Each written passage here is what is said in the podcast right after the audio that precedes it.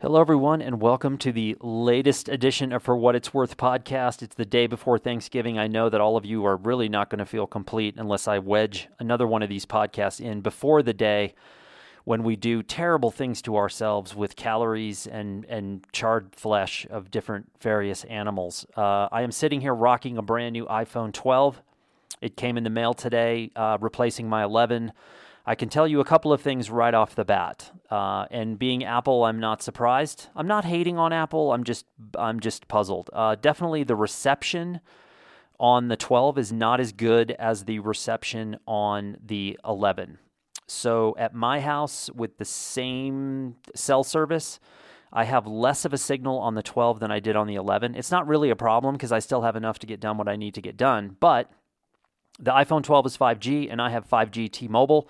I had a full five G T-Mobile signal downtown Santa Fe, but about a mile from my house, I lost the whole thing, and I'm back to four G L T E, which is fine. Again, whatever, it doesn't matter, but I'm curious to see how good five G is when I get out there. But but I don't want to get ahead of myself. You know, Thanksgiving is coming. We're all excited, and uh, I've got a whole, I've got twelve points I want to go over, and I've got our standards here in the front, which I always do, which is who is this for? Who's our hero of the week? I have a new thing called Scum of the Week.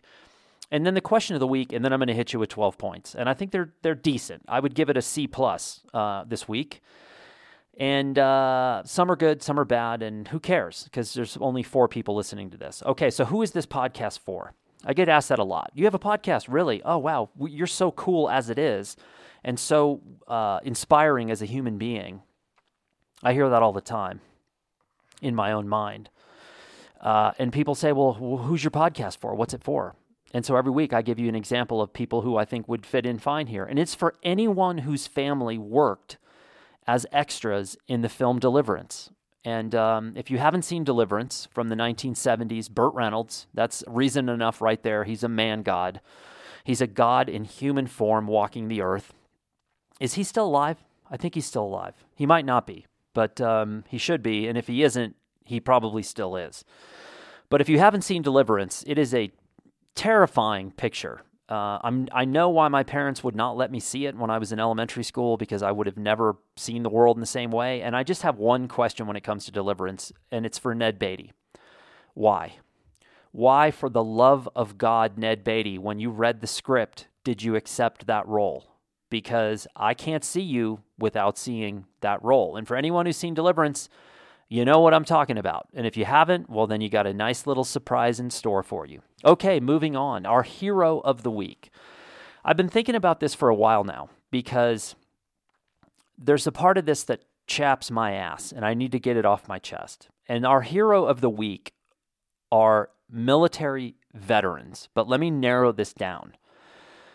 I'm I'm speaking specific. I was first of all, let me just preface this. I was never in the service. My father was not in the service. My grandfather was not in the service. Nobody that I know in my family served in the military. My father tried and flamed out in epic proportion in a way that only my father could do. I'll give you a little little history here. My father had a vision of himself that was somewhere between Burt Reynolds and and uh, John Wayne.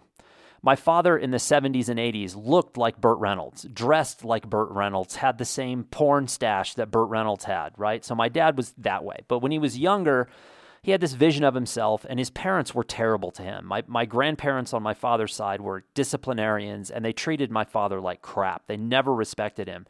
And my dad was really successful, and he wasn't the smartest guy in the room. He worked his ass off, and he was driven. So my dad's idea was to join the military. And so he was living in Indiana. He had almost no money. He had a piece of shit car, and he had a girlfriend. So he he basically breaks up with his girlfriend. He takes all the money that he has and uses it to go on a ski vacation to a ski mountain in Indiana.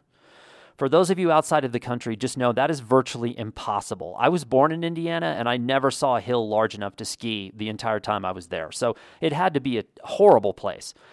And then he abandons his car, just like the guys in Stripes, move, the movie. If you've seen that, you'll know Harold Ramis and uh, and Bill Bill Murray abandoned their car in front of the recruitment center. And that's what my father did. And then he pr- proceeds to go in, and they take one look at him physically, and they're like, there's no way in hell we're letting you in. His knees were so bad, they booted him. So my father gets kicked out of the recruitment center with no car, no job, no money, no girlfriend, okay? So that kind of set the tone.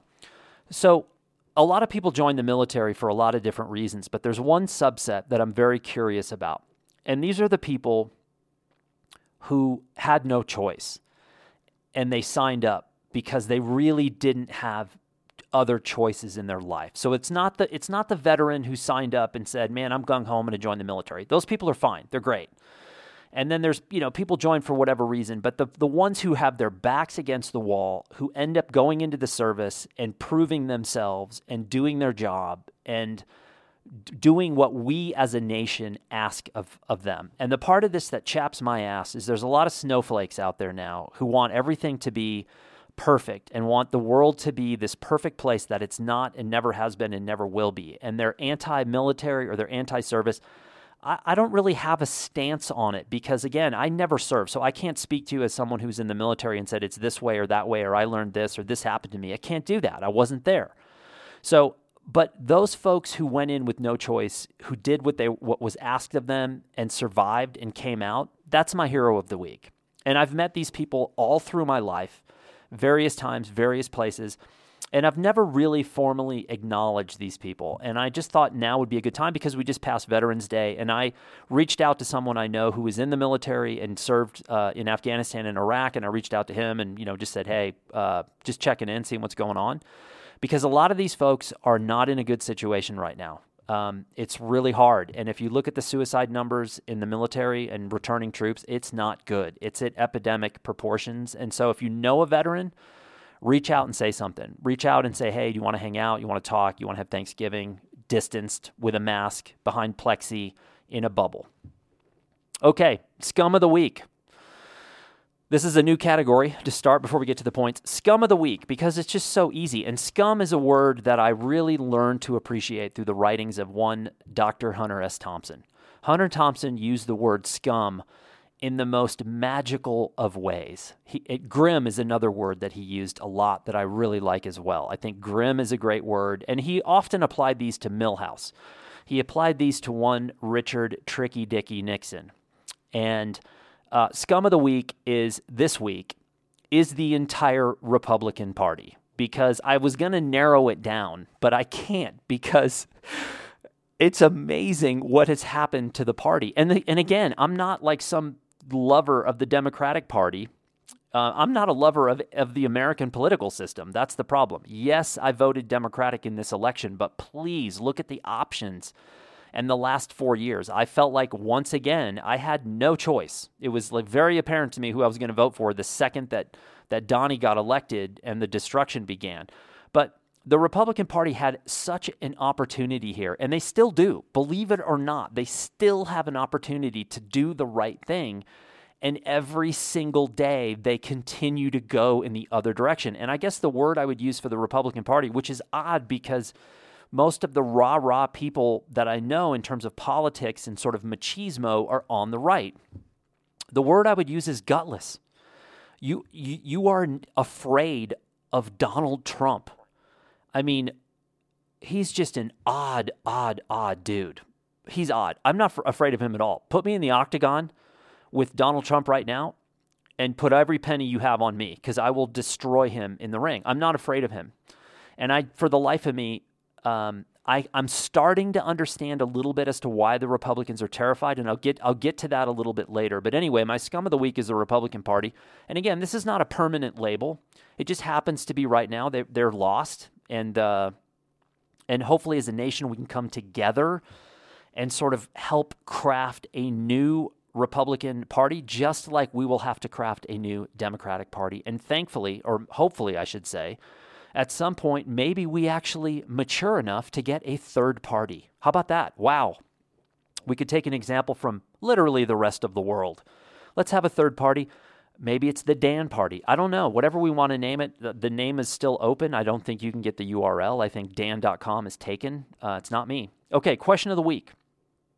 This is a good one because I got a little data here uh, that's a little sobering. And the question of the week is, are you prepared if you were to lose power for an extended period of time? Think about that. Are you prepared? Now, I don't know how many preppers are listening to my podcast. There's probably one or two, right? People who are definitely prepping for Armageddon out there. You could probably say, yeah, I'm ready for this question. But the rest of us, it's probably a glaring no. And the reason I'm bringing this up and asking this question is that I just finished my sixtieth book of the year, which is which I'm going to do a blog post about here in the near future. Uh, it's called the book was called Sandworm by Andy Greenberg, and Andy Greenberg is a tech writer for Wired, and he's a real journalist. He's got chops. He's a geek, right? Because anyone who writes a book about computer hacking and cybersecurity is a geek in, in the best use of the word. And this book is fascinating because it breaks down several of the different Kremlin-backed hacking groups and some of their exploits around the world. And this stuff all happened in the last three to five years and was major, major, major stories, but never really got the play. And also, I've never had a conversation with anyone about these topics, which is when you learn about what happened is absolutely astounding that this has not been dinner table conversation since twenty sixteen, twenty fifteen, really. And one of the things that we realized, in addition to the the Russians hacking the D N C server and giving Hillary's emails and Podesta's emails and hacking the election in twenty sixteen and helping Donald Trump get elected, all of those things we know, which are now kind of been brushed under the rug because the last four years have been so chaotic and, and nightmarish that all of these things get, get forgotten. Remember the Panama Papers? Remember the Paradise Papers? All that stuff that it seems like old news now. That should still be front page news every single day, and it's not because there's so much chaos and drama in the world. But a couple of things that came out of this book that were mind-blowing. The Russians are in the power grid. So the Russians have hacked into the power grid all over the world. Now, they did it initially in Ukraine because Putin, who's a sociopath, decided that he was going to take uh, Ukraine uh, because he considers it part of Russia, and they invaded in twenty fourteen. And so what they immediately did was unleash their hacking core on Ukraine. And, you know, they attacked the media, they attacked all the infrastructure, including the power grids. And here's the crazy part.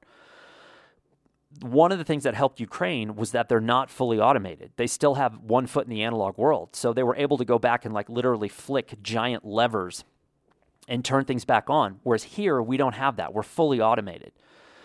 And so the Russians are in our power grid as well, but they haven't turned it on yet. They haven't attacked yet. And the book brings up all these things that are very interesting about warfare, modern warfare, cyber warfare, and who's considered fair game. Is it is it considered fair game to attack civilians and turn power off for a month? And so Ukraine got hit really hard. But one of these worms that the Russians created took off, and it the genie got out of the bottle, so to speak, which is the same thing that happened to our cyber weapon called Stuxnet, which we send into Iran to to basically destroy their uh, uranium enrichment program. And that happened, and then Stuxnet got out of the, the bottle as well and, and jumped out and is in computers all over the world. But one of the stats in the book that really blew me away was when this NotPetya worm was sent out by this Russian hacker group. In one company alone, it destroyed fifteen thousand P Cs in ninety seconds. It was that fast. And when I say destroy P Cs, they're done. It's not like you turn it on and turn it off and reboot it or pl- or unplug it and plug it back in and reboot it. It's done. fifteen thousand computers in ninety seconds. They hit Maersk, the shipping company. They hit the South Korean Olympic Committee. They hit transportations. They hit hospitals all over the all over the world, including here in the U S. They shut hospitals down for three days.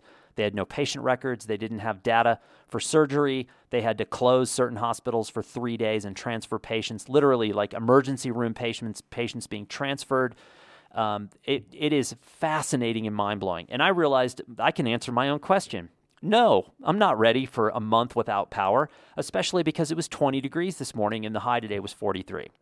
Yes, I have firewood. Yes, I have a fireplace. Yes, I have small propane canisters that I can run off a Mister Buddy heater, but my wife and I would have to section off our house and stay in one room. Uh, it would be a challenge. Like SoCal, if I was still living there, it's not that cold. You know, you could get away with it. But places like this with no power for a month, oh yeah, it makes you start thinking about maybe getting a prepper. Maybe maybe not becoming a prepper. Why not just buy buy a prepper? I'm sure there's a prepper out there that's lonely that you could buy, put him in a bubble, take him home, and he could prep for you. I don't know. Just a thought. Think about it. All right, let's move on. One quick thing before we get to the first point. I need to give you a little Thanksgiving advice. And I know I should be charging for this because um, I've given you all kinds of good advice lately. I told you how to ruin holiday photos, and hopefully many of you have been practicing those techniques lately because now we're going really into the season where you can screw things up for your family. But Thanksgiving advice number one is tonight, take your belt out of your pants, right? It's not going to serve you any purpose tomorrow. The belt will only confine things that will not want to be confined by this time tomorrow. So take your belt off. And if you're gutsy like me, just take your pants off now, because tomorrow, again, you're going to be, I don't know, you're going to be putting things into the pants that don't want to be in the pants. And by the time the dinner and the food and the consumption is over, it's at that point, it can be incredibly difficult to even bend over far enough to get your pants off. So this is called a preemptive strike. Get your belt off, get your pants off now, and don't even put them on tomorrow. Put your socks on, maybe put on some short shorts, and um, and some keep keep your top warm. You want your core warm so that you have maximum caloric burning capability. That's important. You know, gloves, a hat, a vest. You don't need sleeves, but you want that core warm, and from the waist down, you want as the least amount of constriction that you can possibly get. You're welcome. Point number one, I want to talk about chess and photographers. Uh, there is a program on Netflix, a series right now called The Queen's Gambit. You've probably heard of it because it's been getting unbelievable press over the past couple of weeks. It is a wonderful series. Sitting in front of me on the table right now is a chessboard that's always in front of me. It, the, the chess pieces that I have date back to my childhood, which I believe date back to my mother's childhood. This chess board and these pieces have been in my family forever. I have sucked at chess for decades, right? I play fast, I play by feel, and I play by patterns on the board. It's hard to explain. I have beaten some pretty highly ranked algorithms online, but I've also been destroyed online ten thousand times, and I've lost to master level uh, chess players in a matter of seconds. So don't go thinking I know what I'm doing with chess. I like chess because it makes me think. And if I'm going to waste time online, I would waste it. I like wasting it playing chess as opposed to like surfing the the web or doing something stupid like looking at my own YouTube channel to drive up views, which I'm not, you know, I'm not saying I would ever do that, but um, you know, it's possible. So I there's a couple of things. Bobby Fischer is considered by many to be the best chess player to ever walk the face of the earth. And if you read about Bobby Fischer, Bobby Fischer's life and his, his exit from the chess world uh, did not go well, to put it mildly. The train came off in a major, major way. Um, and that is a fascinating story in itself, not only how good he was from a young age and the matches he won, and also the geopolitical climate that he played in during the Cold War. You know, do, basically being unable to travel to certain countries and playing through someone over the phone that was moving pieces on the board in these countries that he was not allowed to play in. Bobby Fischer's story in itself is is um, is incredible. And Fischer liked to crush people, right? That was like part of the plan. Well, if you fast forward to today, the best player in the world today is a guy named Magnus Carlsen, who's a Danish player. And Denmark, don't don't go letting that go to your head, right? You lucked out getting him, right? There's nothing like, it wasn't like Denmark created him. He's just this fluke, and he happens to be from Denmark. So don't get cocky, because we will invade you in two seconds, right? Okay, because you have like eight guys in the military total. That's your entire military is eight people. But anyway, Magnus Carlsen loves, and there's a great documentaries about him. He's a very interesting dude. He likes to crush people when he's playing chess. He wants to look across the board and see you die slowly from the inside out. That is a part of it, and he's admitted that and spoken about that many times in interviews. I find that fascinating, and I have absolutely no problem with that. But it got me thinking about chess and photographers, and chess, and in particular, portrait photographers. And if you go back through history at some of the best portrait photographers ever, who are absolutely legends, who I'm not going to name, but they have influenced literally generation after generation of photographer,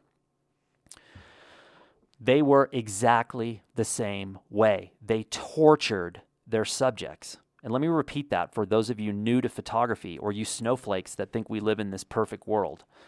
They tortured their subjects. And when their subjects broke is when they made their photographs. And they made their entire career off of doing this. For decades, they tortured the people in front of their lens. And they were master manipulators, and they broke people down, and they were like water looking for a crack in a dam. They found something, and they exploited it until their subject broke, and they were, boom, they were good, they were there and ready, and they did it over and over and over.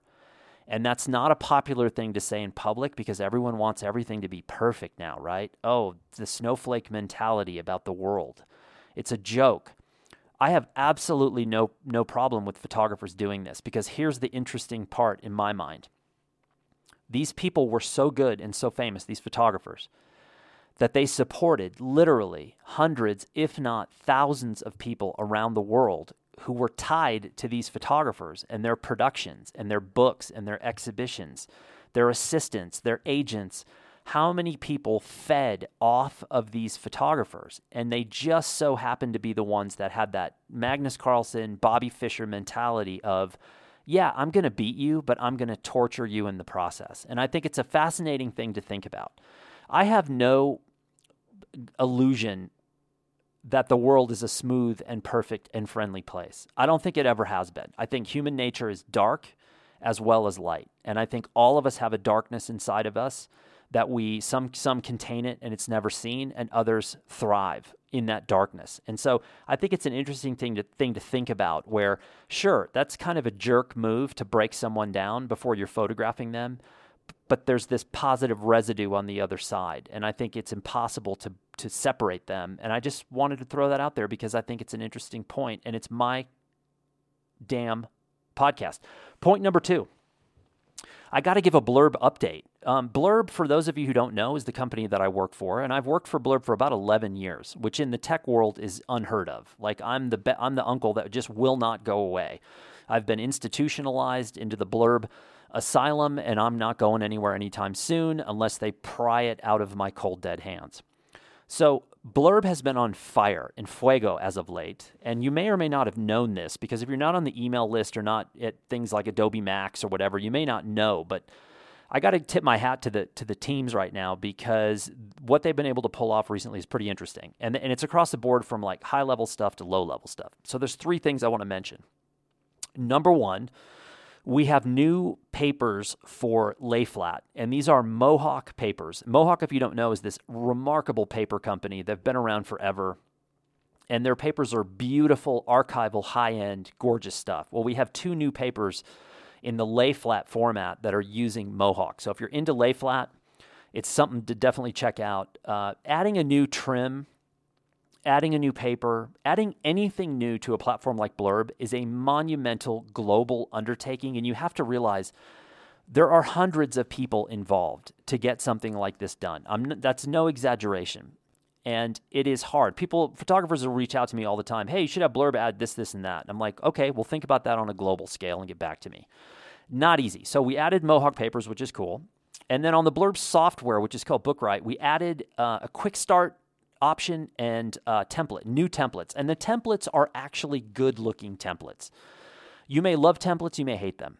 They're good starting points, but at least these are templates that you go, okay, that looks like a legitimate publication and a legitimate starting point. That's kind of cool. And then the quick start is for a lot of people who just get overwhelmed and go, I don't know how to do this. I don't know where to start.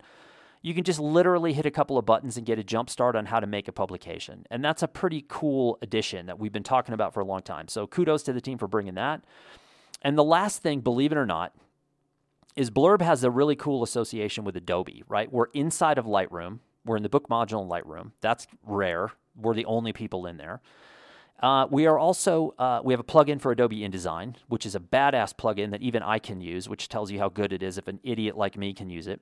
Now we actually have a plugin inside of Photoshop for making wall art. So you can be inside of Photoshop, tweak your file, go to the plugin for wall art, and boom, your image outloads to Blurb for a print on on metal, acrylic, or canvas, which is pretty damn cool that we're in three of the major Adobe programs. That's like, and again, think about the the, the teamwork and what happens behind the scenes for those kind of integrations to happen. And all of those happened in a month, which is ab- it, during a pandemic.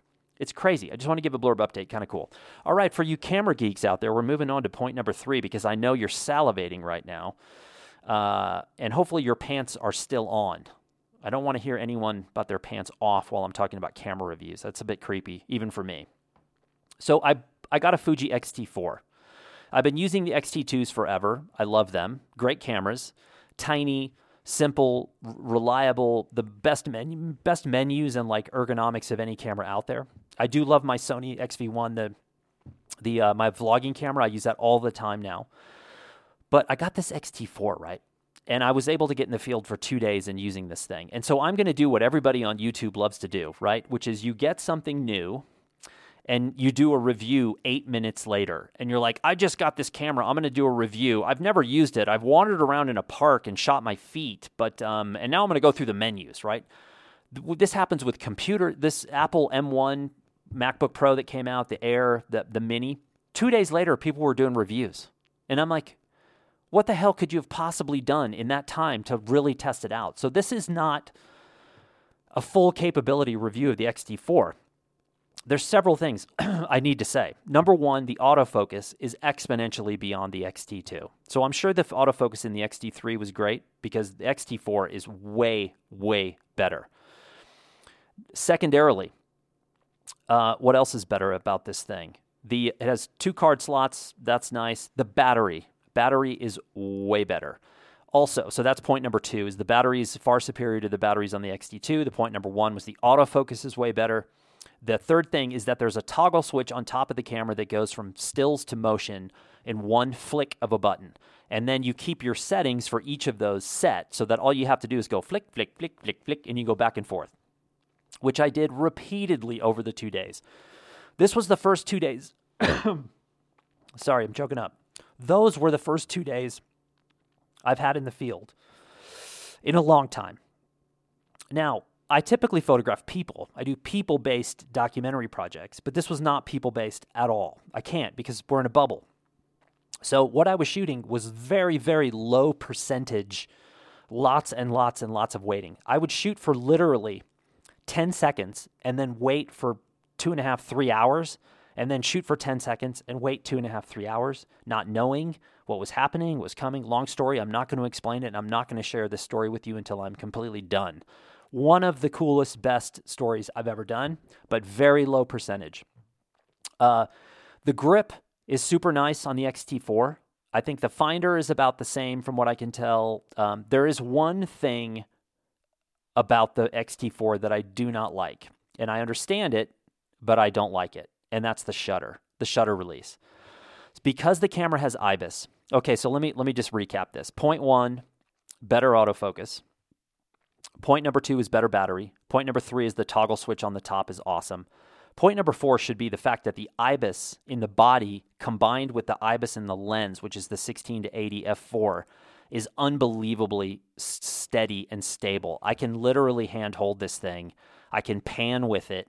It's fantastic because I've now got a camera that I can handhold, that I can snap and shoot stills with, um, and that combination is fantastic. I would assume that my X T four will become my number one primary content-producing camera. However, the X T two with the with the fifty millimeter Speedmaster is not going away. That is still my single favorite combination. And if it wasn't such a pain in the ass to put a manual lens on the camera and then have to go into all the settings in the menus to, to use a mechanical lens, I would put it on and off of the X T four. But frankly, with digital cameras, I do not like to change lenses because they get dust on the sensors so easily, especially when you live in a place like New Mexico, and especially when you're doing projects in the wild like I am. I do not take my lenses off because otherwise you end up spotting everything because the sensors get so bad. The the shutter, the one thing about the X T four I do not like is the shutter is odd. Because the camera has IBIS, the shutter almost feels like it is a two-phase shutter. So when you're pressing down on the shutter release on the X T two, the second you hit it, it activates the camera. But with this camera, with the four, the second you hit it, it does nothing.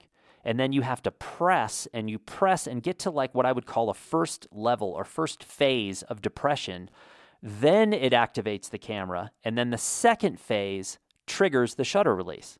But the problem is it's very, very, very close, and it's like a hair trigger. So just getting the camera started up, sometimes you accidentally go too far and you trip the shutter. And it's this weird like two-stage shutter, and I think it's because of the IBIS, where they you want the camera to to start, and then it kicks on the IBIS, and then you shoot. So I I kind of understand it, but I think they have to make that better, because I shot a bunch of frames I didn't want to shoot because I just pressed too hard. And when things are happening really fast, and this is where these reviews on YouTube are maddening, because ninety-nine percent of these photographers don't actually make pictures. They just review camera after camera after camera. And when you're walking around in a park, or you're walking around on some street in Hong Kong shooting random buildings, you it wouldn't matter what the shutter release is like. But when I'm shooting ten seconds of absolute hair-raising, high adrenaline, high energy moments, and then waiting for three and a half hours, and then having ten seconds of absolute insanity, you have to be on. Everything has to work perfectly, or it doesn't work at all. And so it's, I think they could smooth it out. It's not like I'm going to send the camera back or anything. And hell, I'd buy a second one if I if I could, because I would probably just give the X T twos to my wife and take the X T fours and and you know go from there, which I might do at some point anyway. But anyway, it's a damn good camera, and if you're thinking about it or on the fence, I would definitely pull the trigger. Do it. Okay. Port number four is a is road trip. So I just came back from a three thousand mile road trip, and yes, we were incredibly safe, and we sequestered ourselves, and we were in a bubble the whole time. It's doable, especially because I have a van, we have a van. The van is the only way to go. Um, I saw more vans on this trip than you could possibly imagine. The word is out. Everybody's buying vans, and you and you should, because it's it's just the only way to do it, especially when you're in environments where it could be pouring rain one day, two, two, uh, two and a half days of the trip, absolute pouring rain. And I'm inside doing conference calls for Blurb in the middle of the van, and people are like, hey, it looks like you're in a van. And I'm like, well, that's because I'm in a van. Uh, and then you get to where you're going, and like one day I got up and the van was covered in ice, and I'm inside making coffee, I'm out flying the drone, I'm freezing my absolute, my my peaches off, and then I could jump back in the van with a little heater, and I was okay. If you're driving, even a, even a truck with a rooftop tent, nightmare.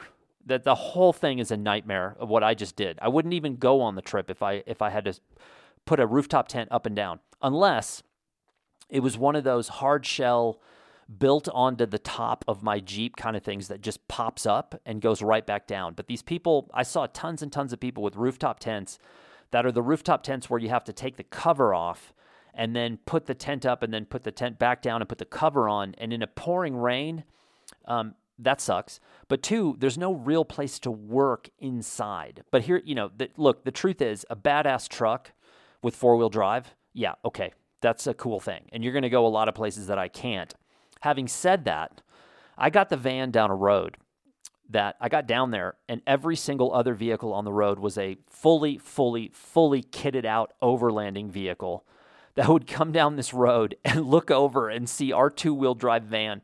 And you could just see the look of dejection on their face. Like, okay, I probably didn't need a front axle breather on my overlanding vehicle to get down this road, because there's some clown in a two-wheel drive Dodge van with a low rear axle that's looking like he got here just fine. So it was great. Uh, I did not shower for five days in a row. Let me repeat that. I did not shower for five days in a row. And you know what? I loved it. And I could have kept going. I got home from the trip after having not showered in five days. And I could have. I had a, I have a portable shower in my van that I forgot to fill up. So if I would have had it, I probably would have taken a shower, because we got lucky, and, and where I was going, we got one day of like seventy-five degree weather with no wind. It would have been the perfect day to take a shower, but like an idiot, I forgot to fill up the shower, and I didn't want to use all my drinking water. So I went five days with no shower. I loved it. When I got home, I was like, I, I don't think I'm going to shower ever again. And my wife was like, you are a filthy swine. You smell like the end of the world. You smell like the inside of a fake leg. Get in there and take a shower. So I did, and now I'm kind of glad I did. Um, I felt like at one point I had a second skin, which is kind of creepy, but uh, it's truthful. Okay, as we speak, there is a new laptop on the way to my house from Blurb to me. So it's not mine, it's theirs, but I'm going to use it because I'm still using a almost six-year-old laptop, and it is not happy. There is a new one coming, a MacBook Pro. I do not think it is the new M one because I think they shipped this to me before the M ones were even available. So I think I'm getting the latest generation, the last generation MacBook Pro Intel thirteen, thirteen inch. It, it com- it's coming with four hundred dongles because I need at least four hundred dongles to get to use what I need on a daily basis to get this new MacBook to work. Um, and by the way, the M one chip, for you snowflakes out there, I hear you. Now that the socialists are here, we're all going to have to make kombucha because Biden and Harris and their communist friends are going to force us all into making kombucha on a daily basis. The M one, by the way, is also the same moniker that of the Abrams M one tank, a weapon of war. So you snowflakes out there, if any of you snowflakes buy an M one Apple product, whether it's an iPad, not an iPad, yeah, an iPad, a MacBook Pro, a MacBook Air, or the new Mac Mini, if you buy that, just know that you're supporting the war because it's also the moniker for the Abrams M one tank. Just wanted you to know, snowflakes, because you can't have it both ways. But anyway, I wish I had the new M one because I love the M one tank. Not that I've ever driven one, but it looks cool. And I'm sure I would have no problem getting it down the overlanding routes. But um, I'm getting a new one, and it's I'm I'm curious to see how this new thing works, this new laptop. I did also order a new mechanical keyboard.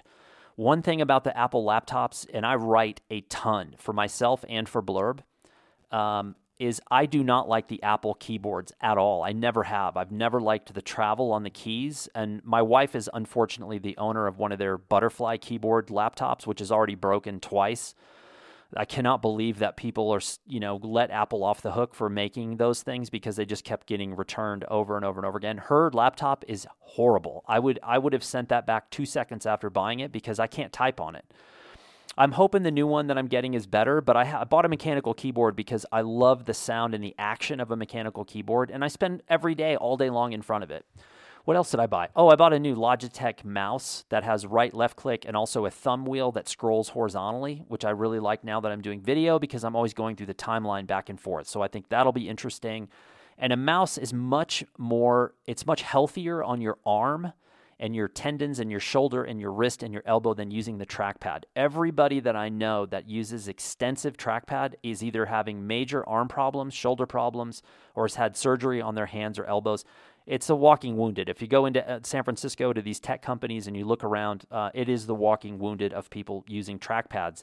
My wife's having shoulder problems, and I know that it's tied to extensive use of the trackpad. So I have a mouse, and um, the Logitech mouse should be coming as well. So I have new laptop, new keyboard, and new mouse. I'm excited.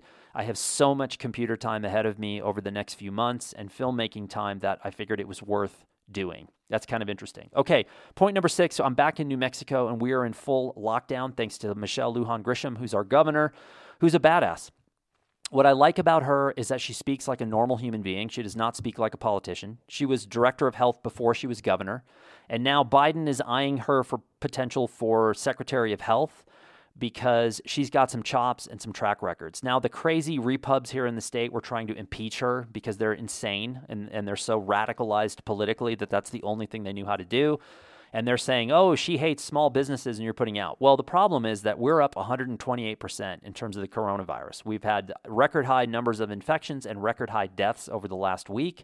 And we are a poor state with very few, inf- very little infrastructure and and few hospitals. And so places like like uh, Clovis, New Mexico, or which is down south, southeast, they are having major problems with um, I C U beds and equipment and ventilators and things like that. So we're in trouble, but we are trying to do what we can. Um, we have to learn from places like Asia. Right? Asia are the, the cultures in Asia have been wearing masks forever. That's just a part of their culture. That's why they've had such one of the reasons why they've had such great containment with Corona. Not perfect, but much better than us. And I think um, hopefully New Mexico can be uh, can be a, a beacon for how to how to handle things. I'm not saying it's going to happen, but it could be. Now, when I was returning, one of the batshit crazy things that I saw was on the overpasses between Albuquerque and Santa Fe were giant trailers with banners on the sides saying Cowboys for Trump. And then standing there were were families of of rural folks, cowboy types, farmers, ranchers, et cetera, wearing black cowboy hats and st- waving banners and flags for Cowboys for Trump. That is absolutely frickin' mystifying to me. Having grown up, at least in part, on a ranch in Wyoming, my father was a Republican. My father's ranch partner is a Republican for sure. That makes absolutely no sense to me whatsoever. And for these folks to still think that Trump is going to win or somehow get a second term or that the entire thing was uh, was rigged is absolutely baffling. And it's I don't want to say it's sad because they have a right to to voice their opinion and be out there. But man, how how did we fall this far? Because I love cowboy people. I love country folks. I love ranchers and farmers. I think ranching and farming is one of the most misunderstood aspects of our entire culture and society. Less than two percent of Americans are involved in ranching and farming, and yet all of us benefit from what they do. And so I think that there's a huge opportunity there to close this gap, this knowledge gap between city folks and rural folks. But man, we got to get away from this political radicalization because it doesn't ha- it doesn't help anyone. And speaking of masks, I'm going to throw this out there. I just bought something called a leaf mask. And a leaf mask is a plastic mask that fits over your face like a regular cloth mask or a surgical mask. Um, it has a metal aluminum ring around the top that you can conform to your face. It's clear so that you can see the person's face through the mask. And then in the bottom are replaceable HEPA one hundred cartridges. And these are these are badass. Like not an N ninety-five, not an N ninety-seven, it's an N one hundred. And they're replaceable cartridges. And this thing has a dual band. One band goes around the top of your head, one around the bottom. I don't give a shit how it looks. I don't care if people think I'm overreacting. But if I have to get on a plane or I have to go in public, I'm wearing this thing because it looks amazing. And I don't know if you guys know about this mask, if you have one, if you thought about it, if you got one and hated it, whatever it is. If you know about them, let me know because I don't know anyone else that has one. I got a link from someone who's pretty attuned to all kinds of things pandemic. Um, they've been talking about a pandemic happening for decades, and we're way ahead of anybody else I know in terms of data and what was actually going to happen when this hit. And they were the one that sent me the link and said, hey, this would be a mask to consider. So I thought, yeah, I'll get it. It was six, sixty bucks, six zero, which I know is expensive. But when you do the research about masks and you realize that the cloth masks aren't doing a whole hell of a lot, and my masks, my cloth masks have inserts for little N ninety-seven filters that I've cut out and put in, but still not so good. So I figured, you know what? I'm going to try this. And if I look like a cyborg, who cares? We're in the middle of a pandemic. Okay. One thing I noticed is point number seven. One thing I noticed on this trip is the development happening in the American West. Um, it is happening so rapidly, it is hard to comprehend. I've been driving the I forty interstate for fourteen years from Southern California to, to Northern New Mexico. And this trip, I was Northern California to Northern New Mexico. I spent a lot of time on the I forty. The development is terrifying, how fast things are being developed. We're not talking about the random gas station in the middle of nowhere, which is happening. But now it's happening when the random gas station ha- now has fifty pumps. And you can see it from outer space. And there's fifty pumps and a massive area of concrete, lighting. It's just an eyesore on the on the... on the horizon that you can see for forty miles before you get there. That's happening. But the sub, the suburbs and the sprawl out from even towns like Flagstaff, which is not a huge town, sprawl, sprawl, sprawl, the clearing of the forest on just scale, thousands and thousands of acres just getting leveled for housing developments and roads. It is embarrassing that we are still doing this. There's no other word for it. It's embarrassing, short-sighted. I guess there is more than one word for it. Dumb would be a third one. Stupid would be interchangeable in that sense. Short-sighted is a really good one. We cannot keep doing this. And yet, here we are. And so my point is, I was gonna, I was gonna tell people, if there's something in the West you want to see, go now. But I'm not going to say that because you can't go now. It's already gone. And, and it can't support you even if you wanted to go. Let's say that we wanted to go see the meteor crater in northern Arizona, which is outside of Flagstaff. You can't go because that exit had forty semi-trucks pulled over at night and a line of cars parked all night long along the road. The campground overflowing. The the roadside rest area two miles down the road overflowing with trucks going miles parked along the edge of the I forty. The parking lot filled with people. So it's already done. So there has to be, we have to find ways, apparently, of enjoying where we live and getting a better understanding of exactly where we live, because we cannot support the number of people we have now.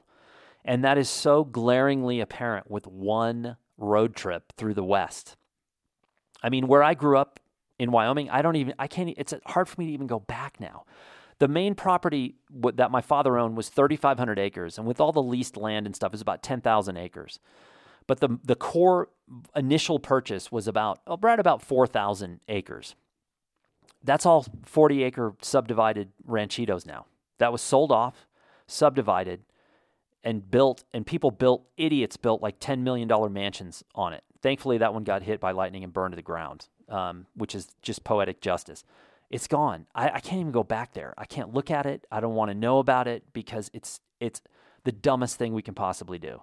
So don't go. Stay home and explore your own neighborhood. Talk to your neighbors. Maybe they're maybe they're interesting. All right, point number eight. I got to give you an A G twenty-three update. The second issue is being designed right now as we speak in Sydney by Zoe Sadakierski. She sent me some a preliminary idea for design, which is super cool. She's amazing. This this woman is. It makes me nervous even saying her name, because when she when you meet someone that's that talented and that cool, that has done so much, it makes me feel inferior. And so, but at the same time, I love working with her because I have one hundred percent trust that whatever she comes up with is going to be so good and so beyond anything I'd be able to do that I'm going to be stoked, and that the contributors who are, whose work is being designed are going to be stoked as well. And this is not something that we go out to the contributors and say, hey, are you okay with this design? Because if we did, we would never get to print because no one would be able to agree on everything. So we say, look, Zoe has total control. Look at her track record. Look at her work. And now, now you know why.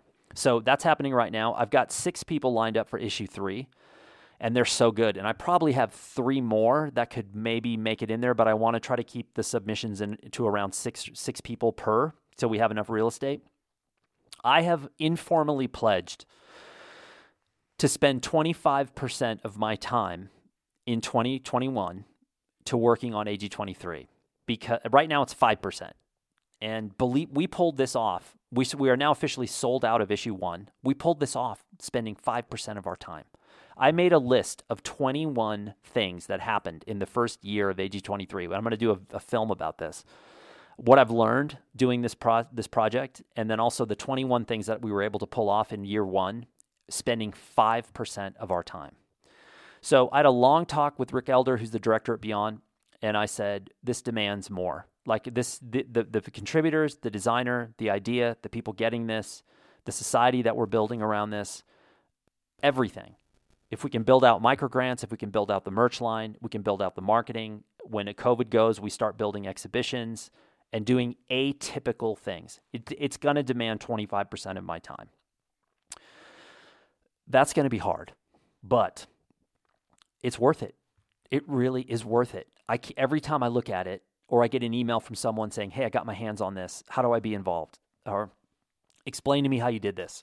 Or how do I get my work in there? Or how do I help promote this? Or can we start our own chapter here in wherever? That is so cool. And the, and the, one of the best parts about it for me is it's not my work. My work is not in there. I don't care about having my work promoted. I just do not care. I would much, much, much prefer to promote your work, because if you need it and want it and it helps you and you're thrilled, it's great. And yesterday I talked to three of the five contributors in the second issue. They reached out to me unsolicited and said, hey, curious update, where are we? And I just want you to know how excited I am to be a part of this. And the fact that you're promoting us is fantastic and atypical, and thank you. That is really fun. It, when, it, when you're part of something that's bigger than you, that is doing something different, and you've got cool collaboration partners, and you feel like you haven't even started yet, and the first issue sold out, and people are writing and saying, how do I get this? It's a really cool feeling. So I'm, I have good good, good vibes going towards twenty twenty-one. Okay, uh, point number nine is about Google Photos. So um, yes, I told you. Uh, I hate to say I told you so, but I told you so. Google Photos is no longer free. Gee, what a surprise. So they wait long enough to where people have gazillions of, of images on Google Google Photos, and then they go, by the way, this is no longer going to be free. We're going to start charging you. That you could see coming from outer space. Oh, by the way, those of you on Instagram, how about those new uh, Those new user terms, holy cow. Okay, we'll get to those on a on a subsequent podcast, but I had a couple of calls from people who were not too happy about the new user agreement on Instagram. Once again, told you so. Um, again, snowflakes want to believe that everything is is is in perfect harmony in the world, but if you couldn't see these these new user agreements coming from Instagram, then you really weren't paying attention. They were bad to begin with. Now they're even worse. But Google Photos is gone, and so I was like, that's interesting. Archiving digital assets to me is one of the most interesting parts of the digital revolution and also the white elephant in the room. It's what no one wants to talk about because the solutions are not many and they're not good and they're expensive and they're time-consuming and a logistical nightmare for those of people who are honest. And then there's everyone else who pretends that it's not a problem, or you run into the photographers and the people who just throw everything away except for a handful of images from every shoot, and then they go, gee, it's no problem for me. And then you ask, you, you, if you ask one of those people, hey, we're going to build a book from some of your work, and you go back and you had five images from a shoot, well, guess what? If you're a bookmaker, if you're anyone who's ever sold images from their archive, if you're a photographer who is living off image sales from your archive, which, by the way, is quite a few people, they're mostly in their fifties and sixties, and they're all better than you, and they're better than me, and they're legends, and they're living off of their archives now. That's how it works. It's called licensing. One of the most important things you can do as a photographer.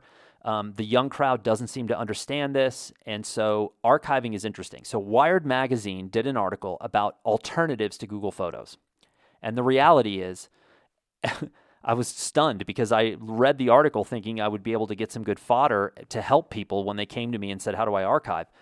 Every single one was prefaced by, this isn't really meant for photos, or this doesn't really work well, or or this isn't perfect, but, you know, and you got to pay for this, and you only get two gigs of storage, or you get five gigs, and the prices go up. And the, the truth was, within thirty seconds of reading this article, I'm like, there is no solution. And by the way, Amazon got hit today with something. I don't know if it was a cyber attack or something, but none of these things are safe. All of the user agreements are horrible. They're not responsible for your work. And if they decide for it to go away, it goes away. And you're talking about ones and zeros. And ones and zeros have an underlying cracked foundation because they're ones and zeros, and they can all go away. And what I told you initially about the power grid, about the hacking, it's coming, right? And so if you're, all your eggs are in that basket. So my only advice to you is to back it, back it up, multi, you know, do Backblaze B two, do Amazon Glacier, and do PhotoShelter Pro. Do st- all of these different things at one time, and that's your best bet. It's not perfect, but I'm not sure what else to do. Okay. One little political thing here, which I think is hilarious, is um, when I saw the Cowboys for Trump on the thing, on the overpass, and I and I saw, I knew that uh, Roger Stone was the one that that copped the whole stop the steal thing, because that's what he does. He's a monumental a-hole that, but he's good at what he's doing, right? He's a, he's a, a stem winder, as my mom would say. He winds people up and spins them around, and they fly off the, the tracks at high speed, and then he goes and, and counts his money.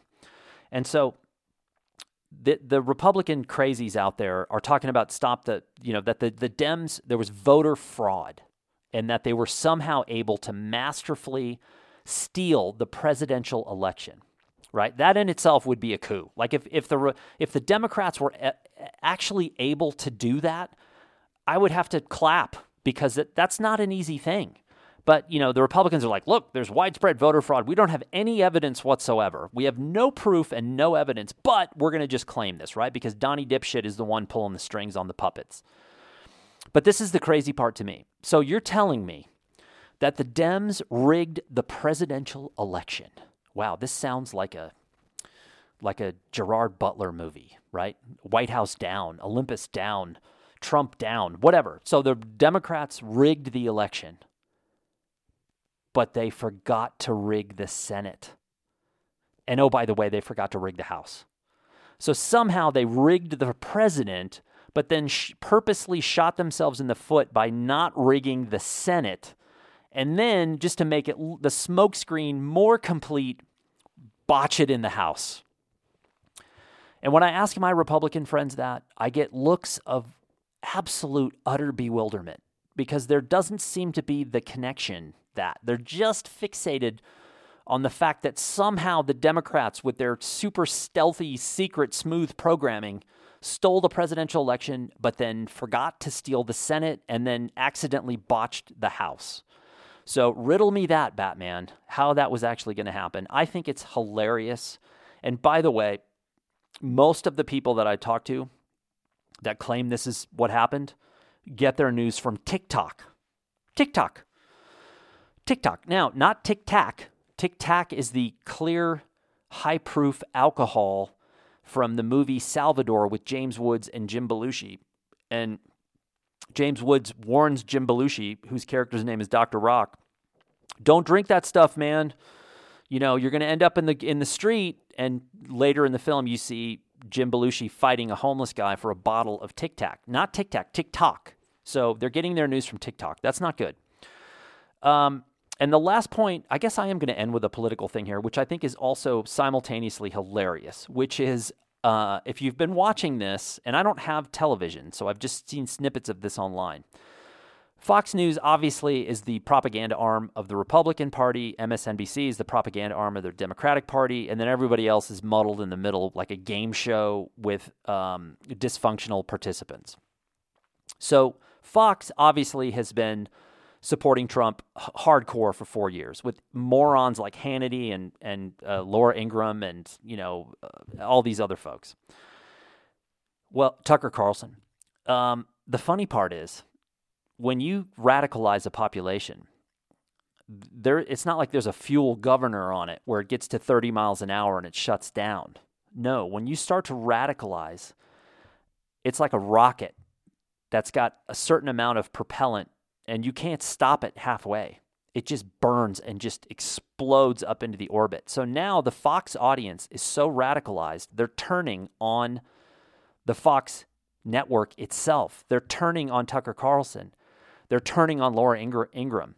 And to listen to them, these two talking heads who did nothing for four years other than enable Trump to be the monster that he was, they are now literally having to go on and and proclaim s- disclaimers.